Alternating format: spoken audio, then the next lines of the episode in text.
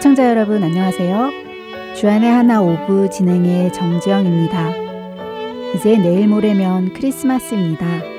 하나님께서 우리를 사랑하셔서 죄에 빠진 우리를 구원하시기 위해 자신의 아들인 예수님을 보내주셨습니다. 이 의미를 다시금 되새기며 오늘의 스토리 타임 God Became Man의 줄거리를 들려드리겠습니다. 남매지간인 캐런과 키스가 교회의 크리스마스 행사 준비로 매일 바쁜 나날을 보내던 어느 날 저녁 여느 때와 마찬가지로 8시가 거의 다 돼서야 집에 도착하는데요. 아빠는 이 사실에 대해 매우 불편해 하셨습니다. 크리스찬인 엄마와 달리 아빠는 하나님을 알지도 못하시고 교회에도 절대 가지 않으시는 분이십니다. 엄마가 크리스마스에 대해 하나님이 주신 가장 크시고 위대한 선물을 기억하는 중요한 날이라고 설명해 주셨지만 아빠에게는 여전히 성가시고 귀찮은 날 중 하나일 뿐이라며 짜증을 내셨습니다. 심지어 크리스마스 행사 때 자신들을 보러 와줄 것인지 묻는 아이들에게 아빠는 그런 걸 보러 가느니 집안일이나 더 하겠다고 말씀하시며 아이들에게도 해야 할 집안일을 소홀히 할 경우 더 이상 교회 행사에도 보내지 않으실 것이라고 호통을 치셨습니다. 아이들은 아빠의 불호령에 시무룩해져서 방으로 들어가는데요. 동생은 아빠가 이해가 안 되고 속이 상하긴 하지만 그래도 그럴 때마다 마태복음 5장 16절의 말씀 이같이 너희 빛을 사람 앞에 비추게 하여 저희로 너희 착한 행실을 보고 하늘에 계신 너희 아버지께 영광을 돌리게 하라 라는 말씀을 기억하며 아빠 역시도 하루빨리 예수님을 영접하기를 기도드려야 하겠다고 다짐합니다. 언젠가 하나님의 때에 아빠를 인도해 주실 것이라고 믿고 우리가 할 수 있는 것은 기도뿐이니 아빠가 크리스마스 행사에 오시게 해달라고 기도드리자고 둘은 이야기합니다. 그렇게 시간이 지나고 드디어 크리스마스 행사가 열리는 날 교회에 가기 전에 아이들은 아빠에게 자신이 오늘 외울 대사를 한번 확인해 달라고 부탁하는데요. 아들이 부탁에 아빠는 하는 수 없이 들어주겠다고 하고 아들은 대사 중 일부인 요한복음 1장을 말하기 시작합니다. 잠시 듣고 있던 아빠는 아들에게 더 이상 듣지 못하겠다고 하시며 그만하라고 말씀하시죠. 아빠는 성경에서 도대체 왜 하나님이 이 세상으로 오셔서 인간이 되셨다는 것인지 이해할 수 없다고 하십니다. 정말 하나님이시라면 더 쉬운 방법이 있지 않느냐며 말이죠. 예수님께서는 우리 모두를 너무나도 사랑하셔서 천국을 뒤로 하신 채 이 세상으로 오신 것이고 우리를 죄악에서 구원하여 주시기 위해 십자가에 못 박히신 것이라고 아이들은 아빠에게 설명합니다. 예수님만이 유일한 길이고 진리이고 생명이시기 때문에 우리는 예수님을 따라야 한다고 말이죠. 우리의 힘으로는 천국에 갈 수 없기 때문에 예수님이 저희에게 어둠 속에서 빛이 되어 주신 것이라고 그래서 크리스마스는 그냥 단순히 예수님의 탄생을 기념하는 것이 아니라 예수님이 인간의 몸으로 태어나셔서 저희를 구원하여 주셨기 때문에 더 특별하고 소중한 날인 것이라고 설명합니다. 그리고 크리스마스 행사에 꼭 와주면 안 되느냐는 아이들의 부탁에도 아빠는 매몰차게 거절하십니다. 아이들은 아빠를 위해서 교회에 가는 길에도 계속 기도했습니다. 모두가 떠난 뒤 홀로 집에 남은 아빠는 조용히 신문을 읽고 계셨습니다. 그때 갑자기 바람이 매섭게 불기 시작하고 눈도 엄청나게 오기 시작하였습니다. 그리고 너무 심하게 내리는 눈 때문에 새들이 길을 잃고 자꾸 창문으로 날아와 부딪히기 시작했습니다. 아빠는 새들을 미련하다고 욕하며 창에 부딪히지 못하도록 내쫓으려 했지만 집안에서는 역부족이었습니다. 그래서 결국 집 밖으로 나가 외양간의 문을 열어서 그곳으로 새를 유인하려 했죠. 하지만 이미 어둡고 세찬 눈보라 때문에 한번 길을 잃은 새들은 아빠가 안전한 길을 보여주어도 가질 못하고 계속해서 유리창에 부딪히기만 했습니다. 아빠는 계속해서 자신의 창에 부딪히자 화가 나서 미련한 새들이 눈도 멀은 것이냐고 소리치며 이쪽으로 오라고 고함을 지르시죠. 너희들을 내가 창에 부딪히지 않고 살게 해주려 이 문을 열어주고 있는데 왜 오지를 못하고 있는 것이냐며 화를 내고 소리쳤습니다. 답답해진 아빠는 자기 자신이 새가 되어야지 저 새들이 자신의 말을 들을 것이라고 혼자 중얼거리다 그제서야 아이들이 그동안 그토록 자신에게 해주었던 이야기가 무슨 말이었는지 이해가 되었습니다. 새들이 눈바람 때문에 눈이 멀었던 것처럼 자신 또한 죄악 가운데서 눈이 멀어져 있어서 하나님을 알아보지 못했던 것을 깨닫게 되시죠. 하나님께서 우리에게 구원을 보여주시기 위해 하나님 스스로 인간이 되신 그 진리를 마침내 깨닫게 된 것입니다. 아빠는 너무나도 기뻐하며 아이들의 행사에 더 늦기 전에 참석하기 위해 서둘러 집을 나서시며 오늘의 드라마는 마칩니다. 잠시 찬양 한 곡 함께 하시고 돌아오겠습니다.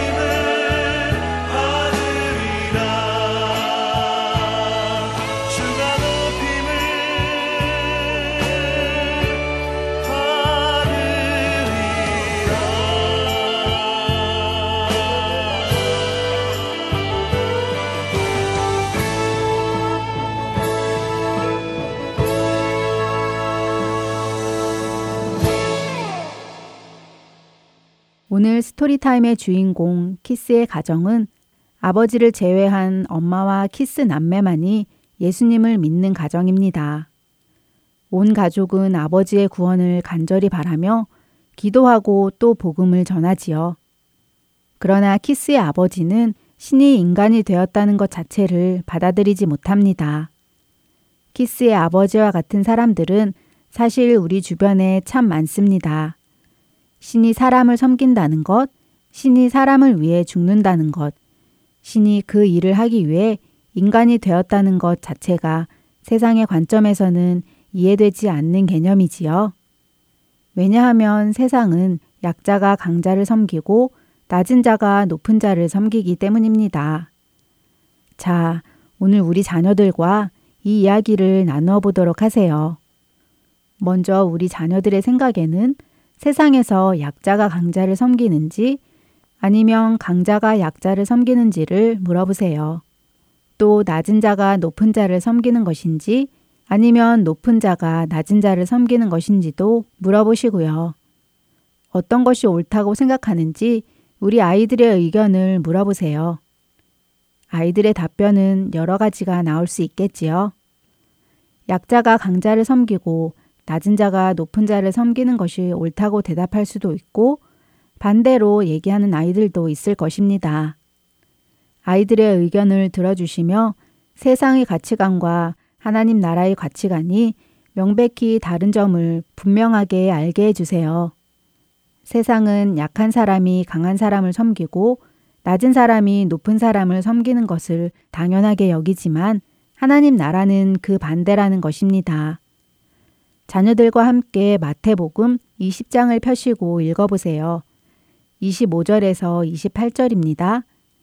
예수께서 제자들을 불러다가 이르시되 이방인의 집권자들이 그들을 임의로 주관하고 그 고관들이 그들에게 권세를 부리는 줄을 너희가 알거니와 너희 중에는 그렇지 않아야 하나니 너희 중에 누구든지 크고자 하는 자는 너희를 섬기는 자가 되고 너희 중에 누구든지 으뜸이 되고자 하는 자는 너희의 종이 되어야 하리라. 인자가 온 것은 섬김을 받으려 함이 아니라 도리어 섬기려 하고 자기 목숨을 많은 사람의 대속물로 주려 함이니라. 바로 이 일을 하시기 위해 하나님의 아들이 인간이 되어서 오셨습니다. 이 은혜를 깨닫고 받아들이는 것이 바로 구원에 이르는 길이겠지요. 우리 자녀들이 이 사실을 믿는지 확인해 보세요. 그리고 믿는다면 예수님의 말씀처럼 하늘에 속한 자답게 예수님처럼 섬기는 자가 돼야 함을 삶으로 가르치시기 바랍니다. 주안의 하나 오부 이제 다음 순서들로 이어드리겠습니다. 이어서 Let's Read the Bible 함께 하시겠습니다.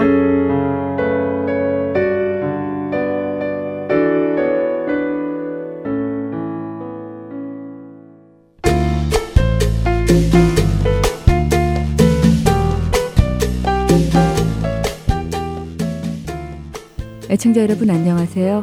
Let's Read the Bible 진행의 박재필입니다.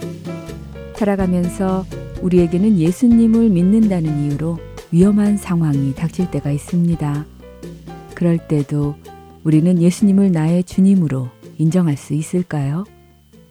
불과 60여 년 전 한국이 일본의 지배를 받던 시절 일본 제국주의자들은 한국의 기독교인들에게 예수님을 부인하고 천황에게 절을 할 것을 명령했습니다. 처음에는 많은 기독교인들이 그럴 수 없다고 그 명령을 거부했습니다. 그러나 일본 제국이 이렇게 천황에게 절을 하지 않고 예수님을 부인하지 않는 사람들을 붙잡아 가두고 고문하고 그 가족들까지 해를 입히기 시작하자 많은 사람들이 천황에게 절을 하기 시작했습니다. 그리고 심지어는 공식적으로 천황에게 절을 하는 것이 죄가 아니다라고 발표까지 하기도 했지요. 우리 기독교 역사의 부끄러운 이야기입니다. 그러나 이 시대를 사는 우리에게 똑같은 일이 생긴다면 우리는 어떻게 반응할까요? 우리는 부끄럽지 않게 주님을 부인하지 않고 감옥에 가고 고문을 당하고 가족들이 해를 입는다 해도 주님을 부인하지 않고 신앙을 지킬 수 있을까요? 대답하기 쉽지 않은 질문입니다. 내가 주와 함께 감옥에도 가고 죽음까지도 함께 죽겠다고 각오한 베드로. 그는 어땠을까요? 예수님께서 붙잡혀 대제사장의 집에 끌려갔을 때 그는 예수님의 뒤를 따라 그곳에 갑니다. 그리고는 예수님께 어떤 일이 일어나는지 바라보며 기다립니다. 자신이 각오했던 대로 예수님을 따라 예수님이 잡히신 곳까지 따라갔지요. 그러나 한 여종이 베드로를 알아보고 당신도 예수와 같이 있던 사람이다 라고 이야기하자 그는 그 여종의 말을 부인합니다. 한 번, 두 번, 그리고 세 번. 사람들이 베드로 당신도 예수와 함께 있던 사람이야 라고 소리칠 때마다 그는 아니요, 사람 잘못 봤습니다. 나는 그를 모릅니다. 무슨 말을 하는 것입니까? 나는 아니에요. 라며 부인했습니다. 그에게 아직 위험이 닥친 것도 아니었는데 말입니다. 어느 누구도 그에게 고문을 하거나 괴롭게 한 것도 아닌데 말입니다. 베드로 스스로 마음먹었던 각오는 오래가지 못했습니다. 조금의 두려움 앞에서도 그는 예수님을 부인하게 되었습니다. 결국 그는 누가복음 22장 62절의 말씀처럼 밖에 나가서 심히 통곡했습니다. 두려움으로 인해 예수님을 부인한 자신의 모습이 한없이 초라해졌을 것입니다. 그렇습니다.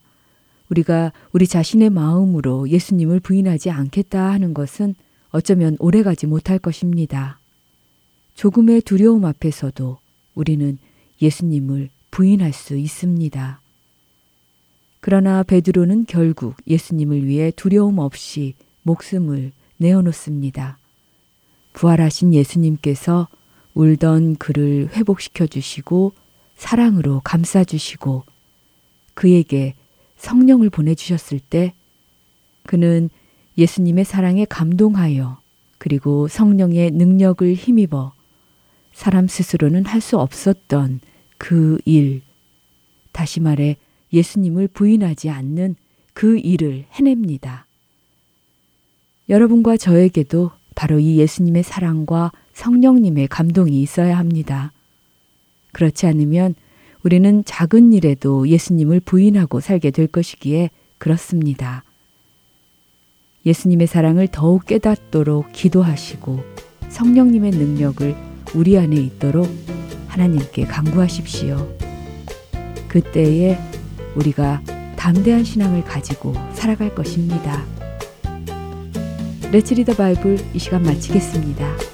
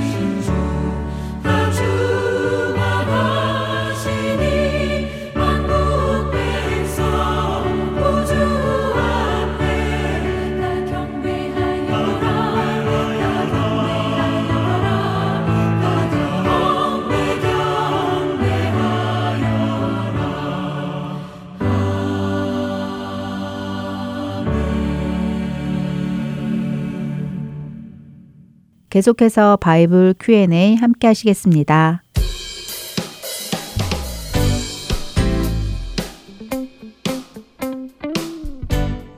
여러분 안녕하세요. 바이블 Q&A 진행을 맡은 김지영 전도사입니다. 이제 이틀 뒤면 우리 구주 예수님께서 이 땅에 오신 것을 기억하고 기념하는 크리스마스가 다가오는데요. 크리스마스의 참 의미를 기억하며 기뻐하는 우리가 되기를 바랍니다. 자, 오늘은 어떤 질문이 들어와 있는지 먼저 함께 들어보고 이야기 나누도록 하겠습니다. Hello, my name is Aaron Park, and I live in Los Angeles. I know Jesus was born in a manger, but why is that important? And what does it mean? 크리스마스가 되면 사람들은 화려한 조명과 다양한 장식들로 집이나 교회를 꾸미곤 하지요. 그리고 그 다양한 데코레이션 중에는 마리아와 요셉, 그리고 동방박사들에게 둘러싸인 채 구유에 누워 있는 아기 예수님의 모습을 많이 보셨을 것입니다. 대부분 그런 데코레이션은 나무로 지어진 마곡간 안에 천으로 둘러싸인 채 푹신푹신한 집더미 위에 놓은 구유에 아기 예수님이 눕혀져 있는 것으로 묘사되곤 하지요. 하지만 이러한 모습은 시대가 지나면서 문화에 따라 변화되고 성경이 말씀하시던 모습과는 많이 달라진 모습입니다. 2000년 전 이스라엘의 마국간이 어떻게 생겼었는지 또 성경은 무엇을 말씀하고 계시는지 살펴보면 오늘 우리 친구가 물어온 질문, 예수님이 구유에서 태어난 것이 왜 중요한가요? 하는 질문의 답을 얻을 수 있을 것입니다. 자, 성경을 먼저 읽어볼까요? 누가복음 2장 7절의 말씀입니다. 첫 아들을 낳아 강보로 싸서 구유에 뉘었으니 이는 여관에 있을 곳이 없음이러라. 이 말씀을 읽고 나면 우리는 마리아와 요셉이 여관에 머무를 사정이 못 돼서 어쩔 수 없이 예수님을 마국간에서 낳으시고 또 구유에 뉘으신 것으로 생각합니다. 물론 이러한 추측이 크게 잘못된 것은 아닙니다. 일반적으로 구유는 마국간에 놓여져 있기 때문이지요. 그리고 우리가 생각하는 마국간은 집 마당 근처에 따로 만들어 놓은 동물의 우리를 떠오르게 합니다. 한국의 외양간이나 미국의 마국간처럼 나무로 짓거나 풀섭으로 지붕을 얹은 그런 우리 말이지요. 하지만 이것은 우리의 문화에 익숙한 마국간의 모습입니다. 이스라엘의 마국간은 이렇게 생기지 않았지요. 2000년 전 이스라엘의 마국간은 우리가 생각하는 그런 나무나 지프로 지은 것이 아니라 동굴이었습니다.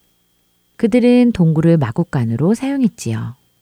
성경학자들에 따르면 초대교회 당시의 성도들은 예수님께서 동굴에서 태어나셨다는 것을 당연하게 생각하고 있었다고 합니다.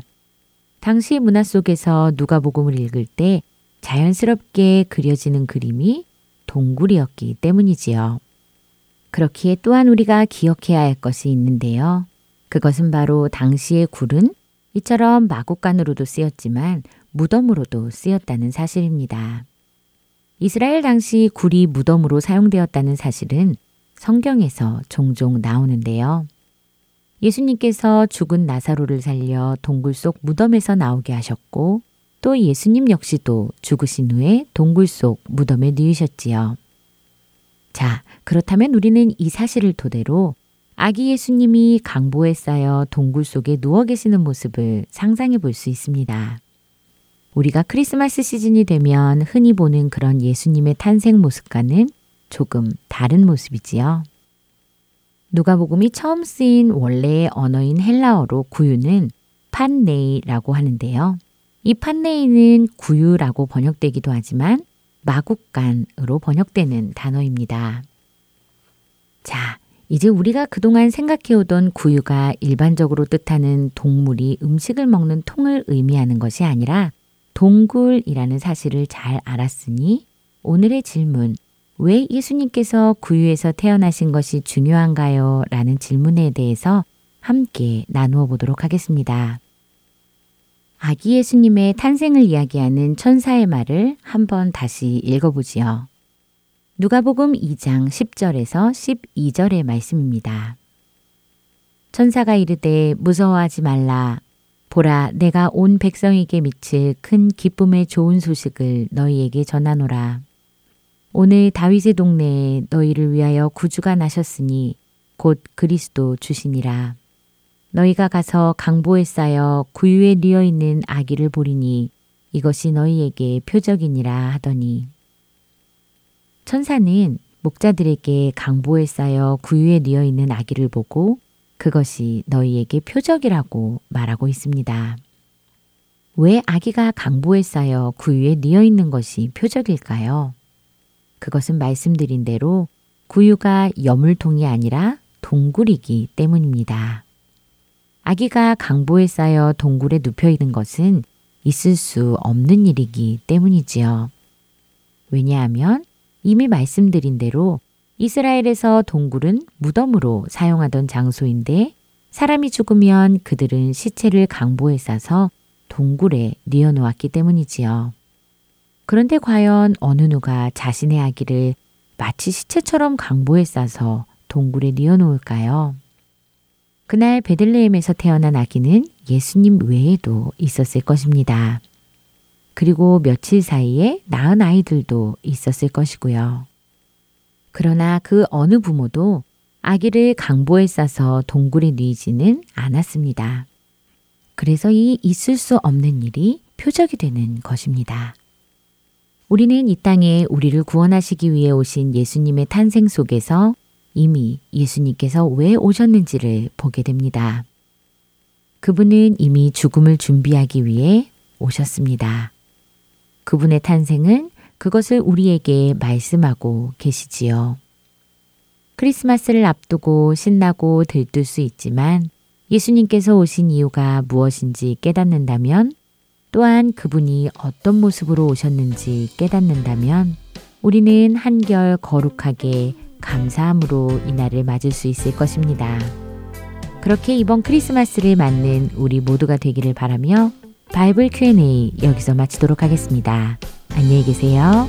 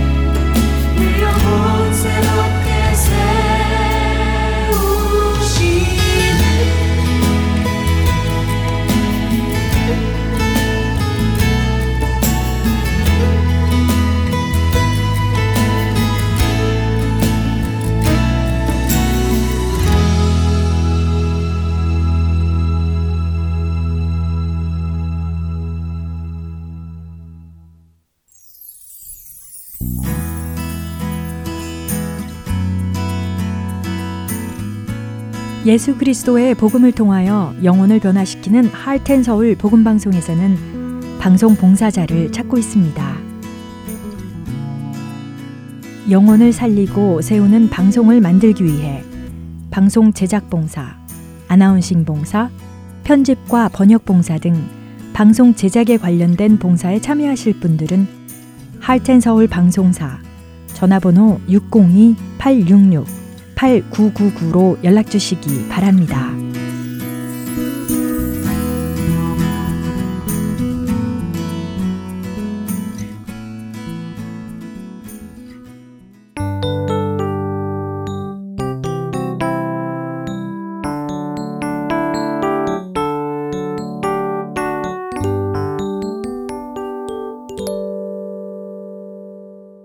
시리즈 설교로 이어집니다.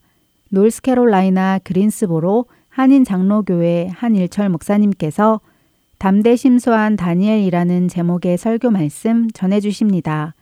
은혜의 시간 되시길 바랍니다. 미혹의 영인 마귀가 하는 일은 성경에 대해서 사람들로 하여금 의심을 갖게 하는 것이죠. 그래서 못 믿도록 만듭니다. 하나님께서는 성경을 굉장히 중요하게 여깁니다. 이 written scripture, 성경, 기록된 말씀, 중요시 여기기 때문에 그래서 하나님은 우리로 하여금 이 성경 말씀을 읽고 듣고 깨닫게 하시기를 원하시네요. 그래서 그만큼 중요하게 여기시는 것을 마귀도 알고 있습니다. 그래서 마귀도 여기에 중점을 두고 사람들로 하여금 성경이 역사적으로 틀리다. 사실이 아니다. 이렇게 믿도록 마귀가 한다는 것이죠. 그런데 오늘 우리가 살펴볼 성경 다니엘서 5장은 이 챕터 5는 굉장히 역사적으로 중요합니다. 하나님께서 이미 꿈에 바벨론 나라가 가슴과 두 팔이 은으로 된 나라에게 멸망될 것을 다니엘을 통해서 예언하셨습니다.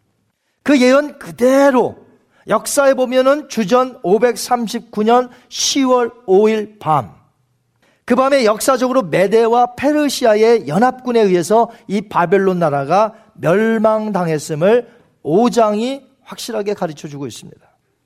다니엘서 5장이 또 중요한 이유는 바벨론의 마지막 왕이 벨사살로 성경은 기록되고 있습니다. 하지만 그동안 성경을 비평해 오던 많은 사람들은 역사에 나타난 바벨론 비문의 기록을 증거물로 제시하면서 거기에 나오는 마지막 바벨론 왕은 벨사살이 아니라 나보니 두스라. 그래서 성경은 허구다. 이렇게 주장해 왔었어요. 벨사살에 대한 언급은 그저 뭐라고 되냐면 나보니두스 왕의 장자다. 이렇게만 기록이 돼 있어요. 하지만 하나님께서는 다니엘서 5장을 통해서 역사적으로 성경이 얼마나 정확한지를 가르쳐 주고 있습니다. 바벨론이 멸망할 당시에 바벨론 도성을 통치한 사람은 벨사살이라는 것이 고고학적 자료를 통해서 발견되었어요. 지난번에 제가 말씀을 드린 대로 느부갓네살이 죽은 후에 7년 동안 4명의 왕이 바뀌는 정변, 구테타가 일어났다 그랬습니다. 이것은 무엇을 말하냐면 느부갓네살이 죽자 바벨론 나라가 서서히 쇠퇴하고 멸망 위기에 처해져 있다. 이런 말이 되고요. 반대로는 하나님께서 유다 백성이 잡혀가게 하셨지만 뭐라고 약속하셨죠? 바벨론 포로 70년이 차면 그들이 돌아올 것이라는 것이 바로 사건 속에 딱딱 맞아 들어가는 것이죠. 그렇기 때문에 모든 사건에는 의미가 있는 거예요. 모든 역사에는 다 하나님이 주관하시기 때문에 의미가 있고 거기엔 뜻이 있다.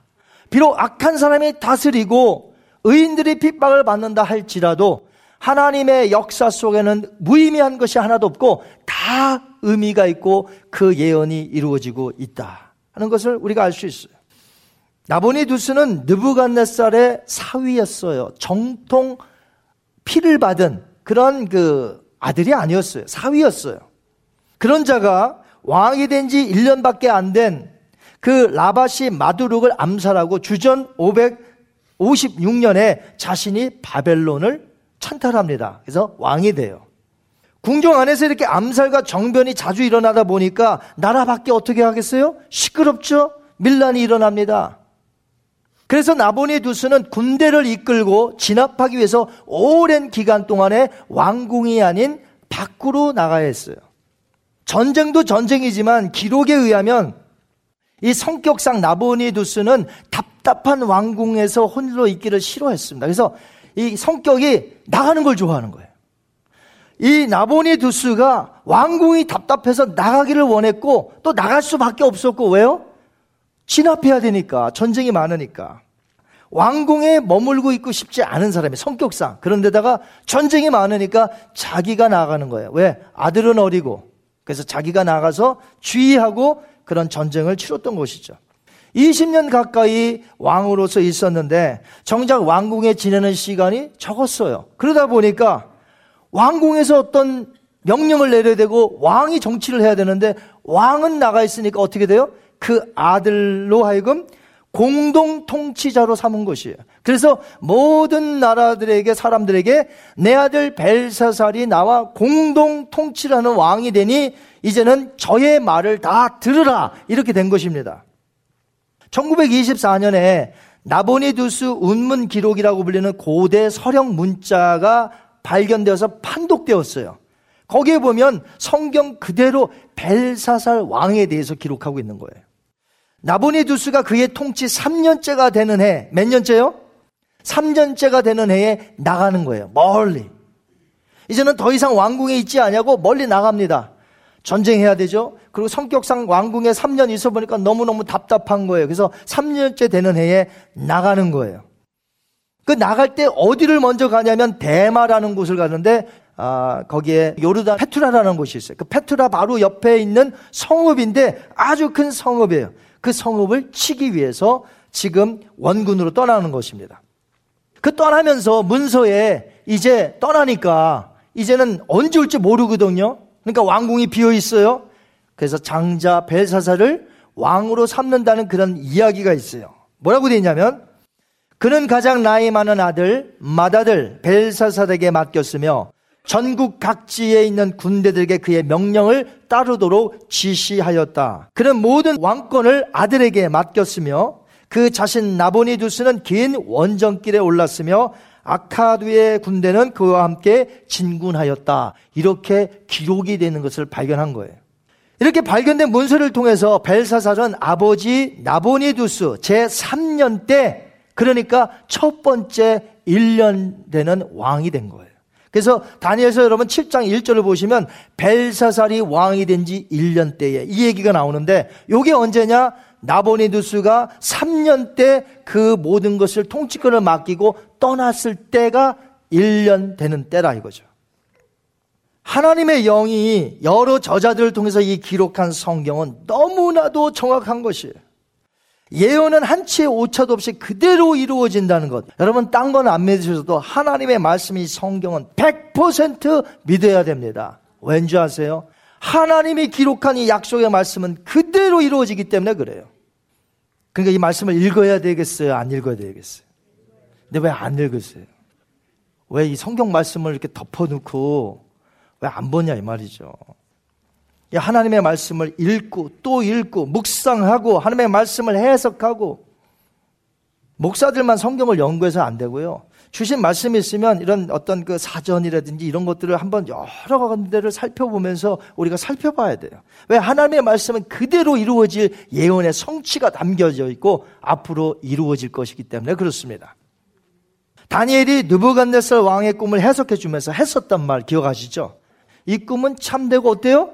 이 해석은 확실하나이다. 그렇습니다. 하나님의 말씀은 참되고 하나님의 말씀은 확실하다 이거죠. 조금도 의심이 없는 분들이 되기를 바랍니다. 마귀는 아직까지도 우리의 마음에 이 성경 말씀을 해석을 의심하게 만들고 하지만 우리는 철저히 하나님의 말씀에 조금도 의심 없이 받아들여야 될 줄 믿습니다.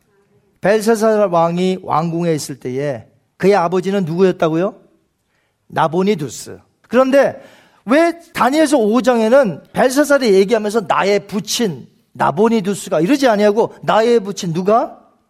느부갓네살이 나의 부친 느부갓네살이 이렇게 얘기합니다.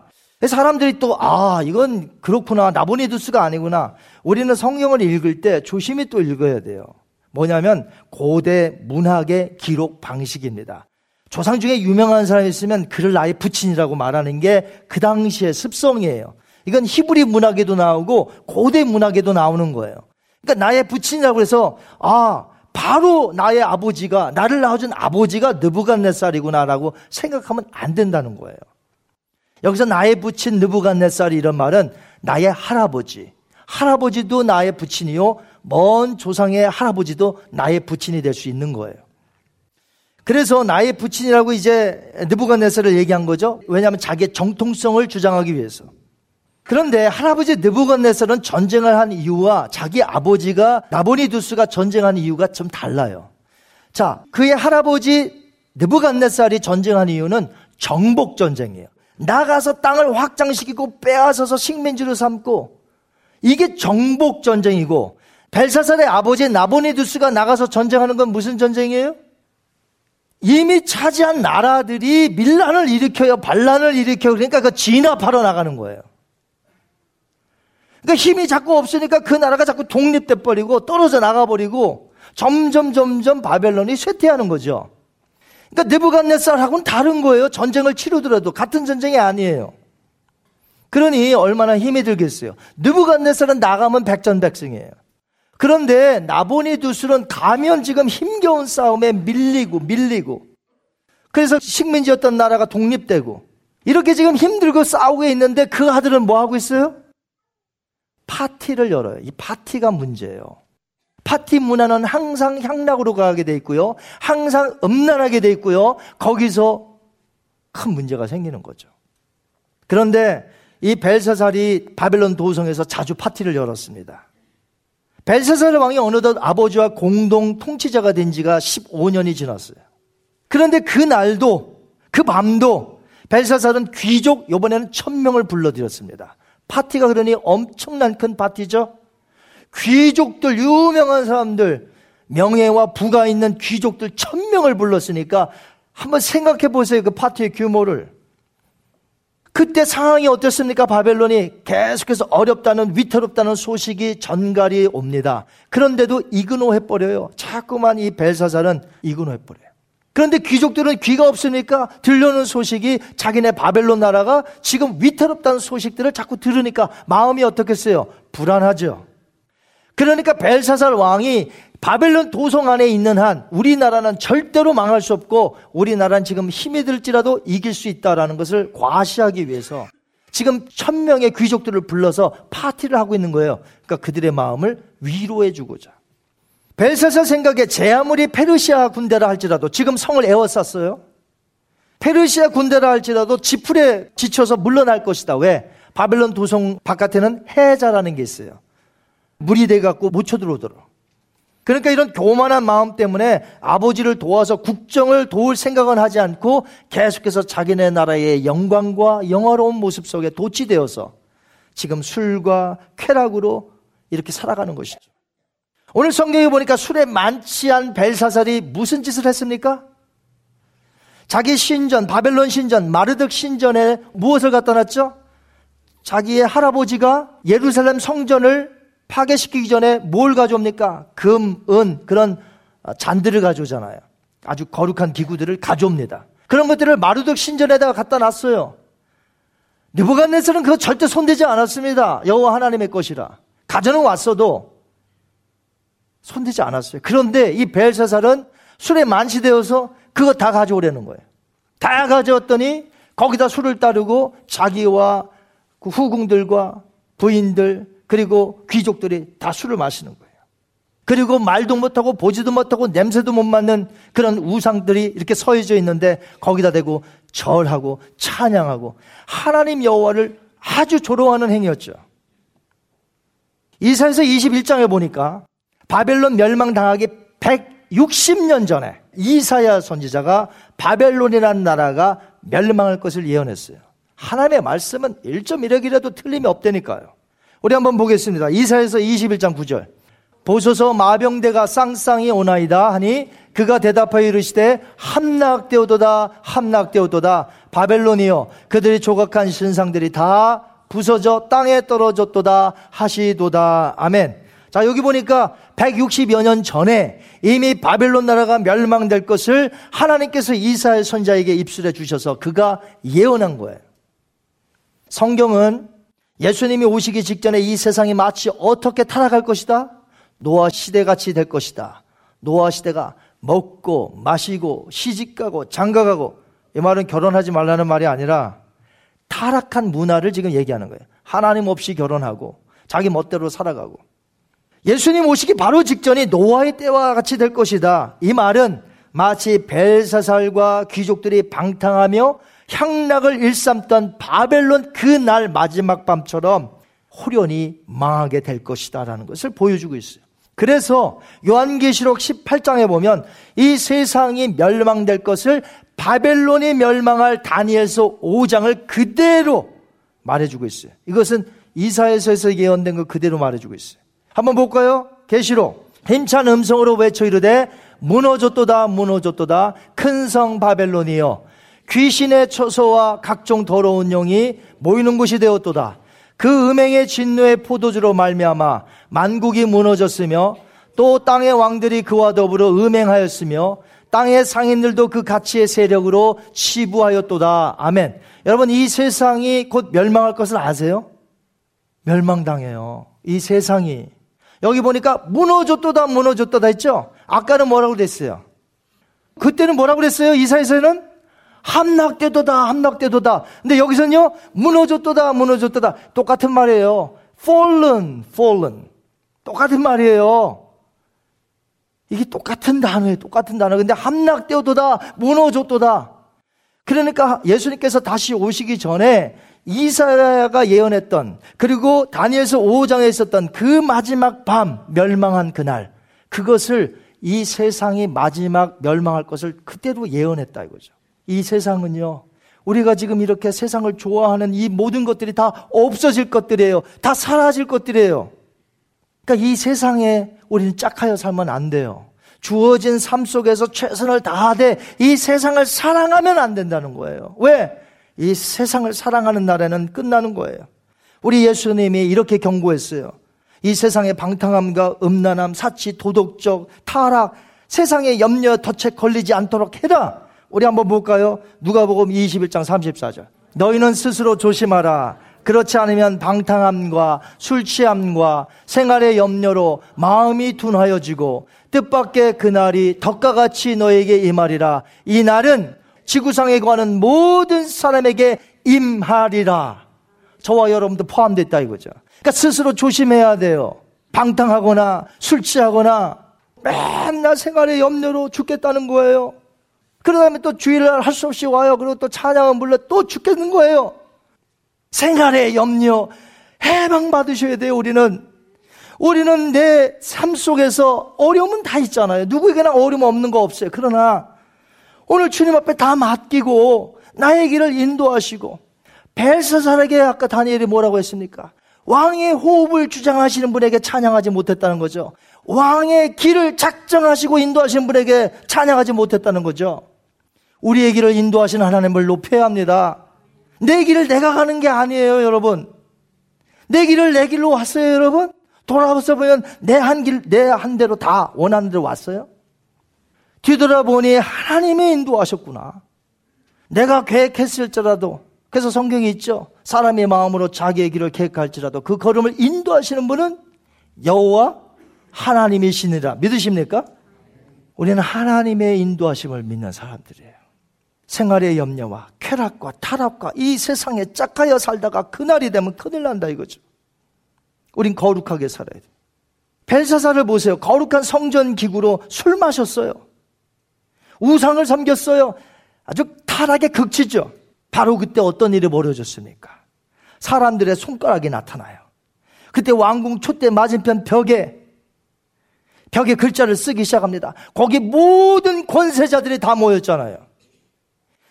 세계를 주름 잡는 권세자들이 거기 다 모였어요. 바벨론이면 세계를 잡았잖아요.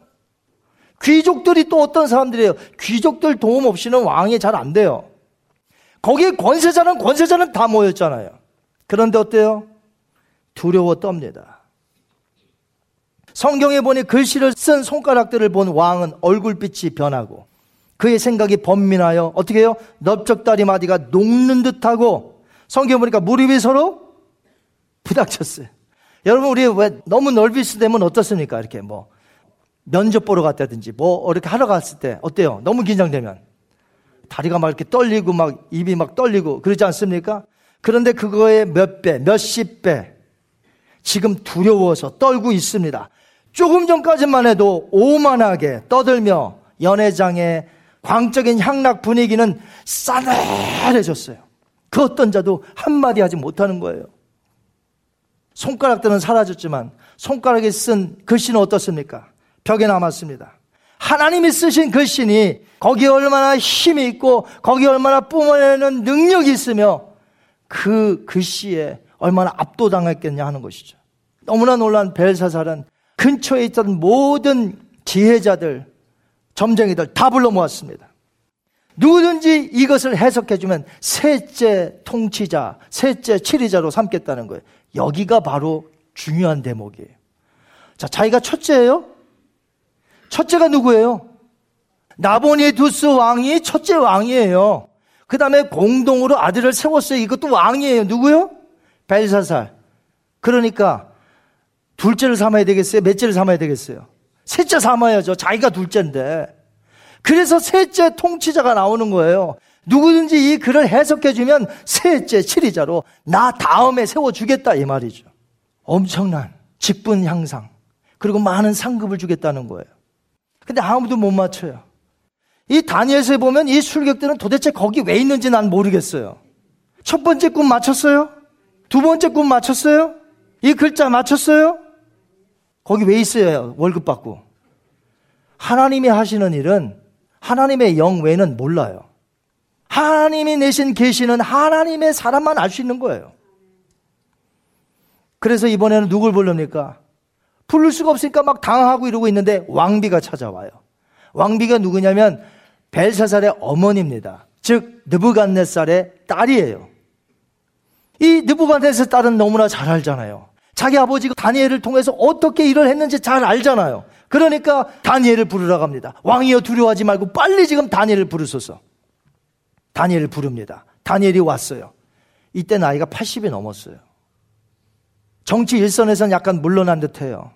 아마 처음 본 듯합니다. 벨자살이 왕이 다니엘에게 처음 보고 지금 급하잖아요. 그리고 명성을 들었고 그러니까 어떻게 돼요? 존중히 여기고 예우하면서 다니엘이요. 나에게 좀 알게 하소서.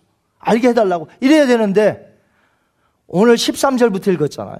거기 보면 뭐라고 하는 줄 아세요? 다니엘아, 너 유다 자손인데 그때 잡혀왔지? 아니, 지금 15세 때 잡혀왔는데 지금 80세가 넘으니까 몇 년 전 얘기하는 거예요. 오래전 얘기를 지금 다니엘아, 너 붙잡혀 왔지? 이게 뭡니까? 지금 너무나 급한 나머지 다니엘아, 빨리 나를 알게 해다오.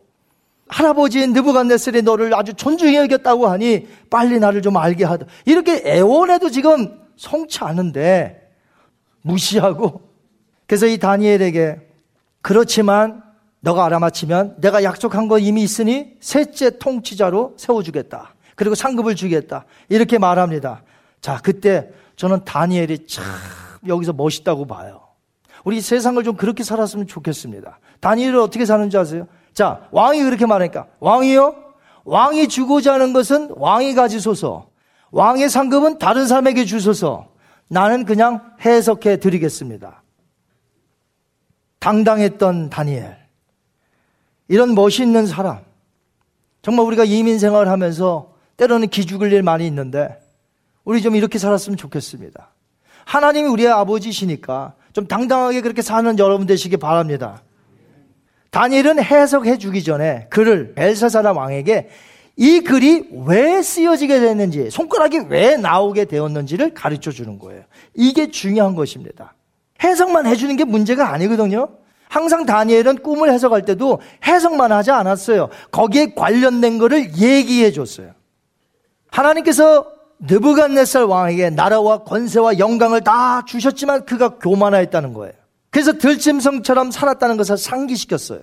그러면서 벨세살에게 이렇게 말합니다. 5장 22절에서 24절 한번 보겠습니다. 벨세살이요 왕 그의 아들이 되어서 이것을 다 알고도 아직도 마음을 낮추지 아니하고 도리어 자신을 하늘의 주제보다 높이며 그의 성전 그릇을 왕 앞으로 가져다가 왕과 귀족들과 왕후들과 후궁들이 다 그것으로 술을 마시고 그 다음에요 왕이 또 보지도 듣지도 알지도 못하는 금, 은, 구리, 새와 나무, 돌로 만든 신상들을 찬양하고 도려 왕의 호흡을 주장하시고 왕의 모든 길을 작정하시는 하나님께서는 영광을 돌리지 아니한지라 이러므로 그의 앞에서 이 손가락이 나와서 이 글을 기록하였나이다. 이런 짓들을 했기 때문에 이러므로 손가락에 나와서 글씨를 썼다. 이걸 강조하는 것이죠. 사자성어에 담대 심소가 있는데 이게 뭐냐면 큰 담력과 세심한 마음이에요. 직역하면 이래요. 사실을 대범하게 이야기를 하면서도 조그만 사실이라도 잘못 없이 주변을 기울이며 말해주는 것. 즉, 왕의 잘못을 담대게 지적해주고 멸망할 것을 말하면서도 사실에 관련되어서는 그 어떤 것이라도 거짓을 보태지 아니하고 주변을 살펴서 하나님의 예언이 이루어질 것을 늘 살피는 세심한 마음이에요. 이것이 담대 심소예요. 우리 크리스찬들이 이 시대에 가져야 할 이 마음입니다. 그래서 이 두 가지를 함께 가지라는 사자성어예요. 담대 심소. 우리는 큰 담력을 가지면서 이를 추진해 나가면서도 주변을 세심 있게 보살피고 세밀하게 관찰하고 그런 마음가짐이 있어야 된다. 이 두 가지가 있어야 된다는 거죠. 다니엘이 그랬습니다. 항상 왕 앞에서는 담대하게 직언하고 아주 배점 있게 어떻게 이렇게 말할 수 있어요? 난 필요 없어. 왕이 주시는 하사 선물 필요 없다고. 담대하죠. 그러면서도 그 주변에 하나님의 말씀이 예언이 이루어질 것을 세심하게 보살피고 벽에 쓰인 글자를 다니엘은 이제 손가락을 짚어가면서 읽어갑니다. 읽어가면서 뭐라고 합니까? 메네 메네 데겔 우 바르신. 자, 이 글자를 이제 읽어주고 해석을 해주는데 26절에서 28절 그 글을 해석하건대 메네는 하나님이 이미 왕의 나라의 시대를 세워서 그것을 끝나게 하셨다 함이요. 대겔은 왕을 저울에 달아보니 부족함이 보였다 함이요. 베레스는 왕의 나라가 나뉘어서 메대와 바사 사람에게 준바되었다 함이니이다. 아멘. 다니엘이 읽었던 마지막 우바르신이 왜 안 나고 베레스라고 바뀌었느냐 하는 거죠. 우 바르신 할 때 우는 그리고라는 뜻이에요. 바르신은 베레스의 복수예요. 그러니까 베레스를 알면 되는 거예요, 뜻을. 베레스는 뭐냐면 빼앗아서 나누어 준다 이런 뜻입니다. 결국 이 간결한 메네 메네 데겔 우 바르신은 무슨 뜻이냐면 하나님을 떠난 모든 인간의 교만함과 그들이 이룬 업적에 관해서 하나님이 심판하시는 판결문 너는 메네 메네 데겔 우 바르시니다 라는 뜻이에요. 그러니까 이 말을 들으면 돼요 안 돼요? 이 말 들으면 큰일 나는 거예요. 마지막 예수님이 오셨을 때에 이와 흡사한 메네 메네 데겔 우 바르신 하면 끝나는 거예요. 우린 그런 말을 절대로 들어서는 안 돼요. 왜냐하면 이 말은 하나님이 하실 때는 교만한 자에게 자신의 업적을 이루어서 많은 것을 성취해서도 상관없어요. 내게 권세를 주셨다는 것을 하나님을 위해서 사용해야 되고 나에게 불을 주셨다는 걸 하나님을 위해서 사용하면 되는 거예요. 그러나 하나님 없이 예수님 없이 엄청난 부와 권세, 엄청난 것을 이 세상에서 공헌하고 업적을 이루었다 해도 메네 메네 대겔 우 바르신 하나님이 이런 판결문을 내리신다는 거죠. 모든 것이 다 끝났다. 무게를 달아보니 너는 가볍구나. 부정적인 말이란 말이에요. 이 말 들으면 안 된다는 것이죠. 벨사살과 바벨론 나라의 마지막 모습을 보면서 우리인 예수님을 온전히 이 시대에 신뢰하고 그분의 말씀을 따라 오늘을 살아가야 될 줄 믿습니다. 다니엘서 5장 30절에 보니까 다니엘의 해석을 끝내자마자 바로 그날 밤 몇 시간이 안 돼서 그 벽에 쓰인 그대로 심판이 이루어집니다. 한번 볼까요? 그날 밤에 갈대아 왕 벨사살의 죽임을 당하였고 메데 사람 다리오가 나라를 얻었는데 그때의 다리오는 62세였더라. 아멘. 자신의 한 찹을 이렇게 알지 못하는 아마 벨사살이 그랬을 거예요. 해석을 들었어도 아 내가 조금 더 살다가 그렇게 될 모양이다. 아마 그랬을지 몰라요. 그러나 그날 밤 몇 시간이 안 돼서 죽었어요. 자신의 한치 앞을 알지 못하는 우리의 인생들. 그래서 야고보는 4장 14절에 이렇게 말합니다. 내일을 너희가 알지 못하는도다. 너희 생명이 무엇이냐? 너희는 잠깐 보이다가 없어지는 안개니라. 다니엘의 해석대로 바벨론은 그날 밤 멸망당했습니다. 그럼 어떻게 그렇게 난공불락한 성을 50마일로 된 그 성, 엄청나게 큰 도성에 총동으로 되어 있는 대문들, 어떻게 이런 난공불락의 성이 무너질 수 있을까? 메데 바사가 어떻게 그렇게 들어올 수 있을까? 그날 밤에. 성경에 나오는 페르시아의 왕 이름이 고레스인데 이 고레스 왕은 세계 역사에서는 키루스 2세라고 합니다. 키루스 2세. 이 고레스가 바벨론 정복을 위해서 호시탐탐 노리고 있었는데 소식이 하나 낭보가 하나 들려와요. 좋은 소식이. 그게 뭐냐면 바벨론 내부에서 종교적인 문제로 갈등이 심하다는 거예요. 아니 종교적 문제가 뭐가 있을까? 바벨론은 처음부터 마르득이라는 신을 수호신으로 섬겼어요. 마르득은 뭡니까? 태양신이에요. 그런데 나보니두스가 왕이 되면서 신이라는 신을 섬겼어요. 그러니까 신은 뭐냐면 달신을 뜻해요. 달신. 여러분 아브라함이 하나님 믿기 전에 갈대아 우루에서 아버지 데라가 우상을 섬겼고 그들이 다 우상을 섬겼는데 그 우상의 수호신이 뭐냐면요. 달신이에요. 신이라는 신. 그런데 나보니두스의 어머니가 달신을 섬기는데 열렬한 광신자였어요. 그래서 자기 아들 나보니두스도 달신을 섬겼는데 바벨론의 주신은 누구예요? 마루둑. 태양신이라니까요. 그러니까 느부갓네살의 인척 친척들 그리고 귀족들 중에는 어태껏 자기네들은 수호신으로 마르둑을 섬겨왔는데 갑자기 달신으로 바뀐 거예요. 여기서부터 골이 깊어진 거죠. 종교 문제가 생긴 거예요. 갈등이 생겼어요. 자, 이런 것을 알고 있는, 지금 들고 있는 고레스 왕이 대군을 이끌고 쳐들어가는데 유프라테스 강 근처에 오피스라는 곳에서 전쟁이 일어납니다. 페르시아가. 거기서 대승하고 쳐들어가는 것이죠. 어디로요? 바벨론 도성으로. 그런데 바벨론 도성에서는 벌써 소문 들리죠? 자기네 나라가 대패했고 페르시아의 고레스 왕이 지금 대승을 거두고 지금 막 달려온다. 성문을 활짝 열어버렸어요. 왜? 그가 우리의 이제는 참된 왕이다. 우리를 지배할 것이니까 아예 피 흘리지 말고 성문을 열자 그래갖고 성문을 그냥 열어서 피 한 방울도 안 하고 무혈 입성이 된 거예요. 그리고 이제 들어가는데 그때가 언제냐? 다니엘서 5장 1절. 그 안에서 뭐 하고 있었어요? 5장 1절 바로 그 사건이 있었을 때죠. 성문 다 열어놓고 정복자로 다 받아들여서 무혈 입성해서 지금 들어가고 있어요. 왕궁까지. 지금 잔치 베풀고 있어요. 다니엘을 빨리 불렀어요. 다니엘이 해석을 해줍니다. 그몇 시간 후에 죽은 거예요. 그럼 벨사스를 죽이고 바빌론 나라에 멸망을 시킨 사람이 고레스라고 해야 되는데 왜 성경에 다리오 라고 했는지 62세라고 나이까지 밝혔죠? 다리오. 왜 페르시아 고레스 왕이 아니라 메데 사람 다리오 왕이라고 이렇게 성경은 친절하게 메데 사람 다리오 그때가 62세였더라. 왜 이렇게 기록했냐 이거죠. 고레스 왕이 아니라. 메데 파사를 이해하시려면 예전에 그리스란 나라를 좀 아셔야 돼요. 그리스란 나라는요, 그 당시에 도시 국가들이었어요. 한 나라가 아니라 도시로 된 국가들이 있었어요. 그것처럼 그 당시에 가장 센 두 국가가 있었어요. 도시 국가가. 그게 어디냐면 메데와 페르시아였어요.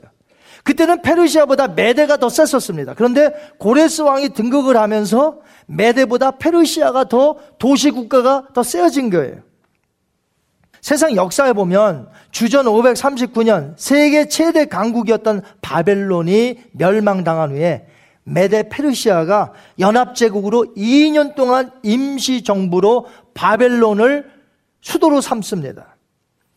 자, 이때에 메데 사람을 넣은 거죠. 자, 고레스가. 그런데 고레스 자신이 어떤 사람이냐면 그의 혈통 가운데서 뭐가 흐르냐면 메데의 공주와 페르시아의 왕 아버지 사이에서 태어났어요. 자기가. 그러니까 외삼촌격인 메데의 왕 이 다리오를 연합국의 새 수도인 바벨론성에 잠시 둔 것이에요. 그게 바로 성경에 말하는 다리오가 62세의 메데 사람이 그곳에서 왕이 됐다 이거죠. 그래서 다니엘서 5장 마지막 절에서 메데 사람 다리오 왕으로 나옵니다. 벨사살과 귀족들, 바벨론 나라는 세상 것과 헛된 우상으로 자기 자신들을 막 채우다가 최후를 맞이했습니다. 그러나 오늘 우리는 주님으로 우리를 채워야 될 줄 믿습니다. 주님만을 섬겨야 돼요. 그 모든 것들은 다 헛된 우상이요. 우리는 예수 그리스도만을 섬기며 그분을 위해서 살아야 한다는 것이죠. 오늘 우리는 역사를 주관하시고 성경에 예언된 그것이 그대로 이루어지는 그 주님을 찬양하며 그분을 높여드리며 이 약속된 기록된 말씀을 조금 더 의심하지 말고 믿고 살아야 한다는 것입니다. 그러면서도 다니엘처럼 배짱과 믿음과 담력을 가지고 믿음으로 나가면서 예언이 그대로 이루어지는지 세심하게 살피는 그러한 마음가짐으로 우리가 주의 깊게 산다면 우리 주님 오시는 날 잘하였도다 충성된 종아 내 아버지의 집에 참여할지어다 이런 말씀을 들을 줄 믿습니다. 우리는 이런 말씀을 들어야지 메네메네 데겔 우바르신이라는 말을 듣는 자가 결단코 한 분도 받지 않으시기를 주님의 이름으로 축원드립니다.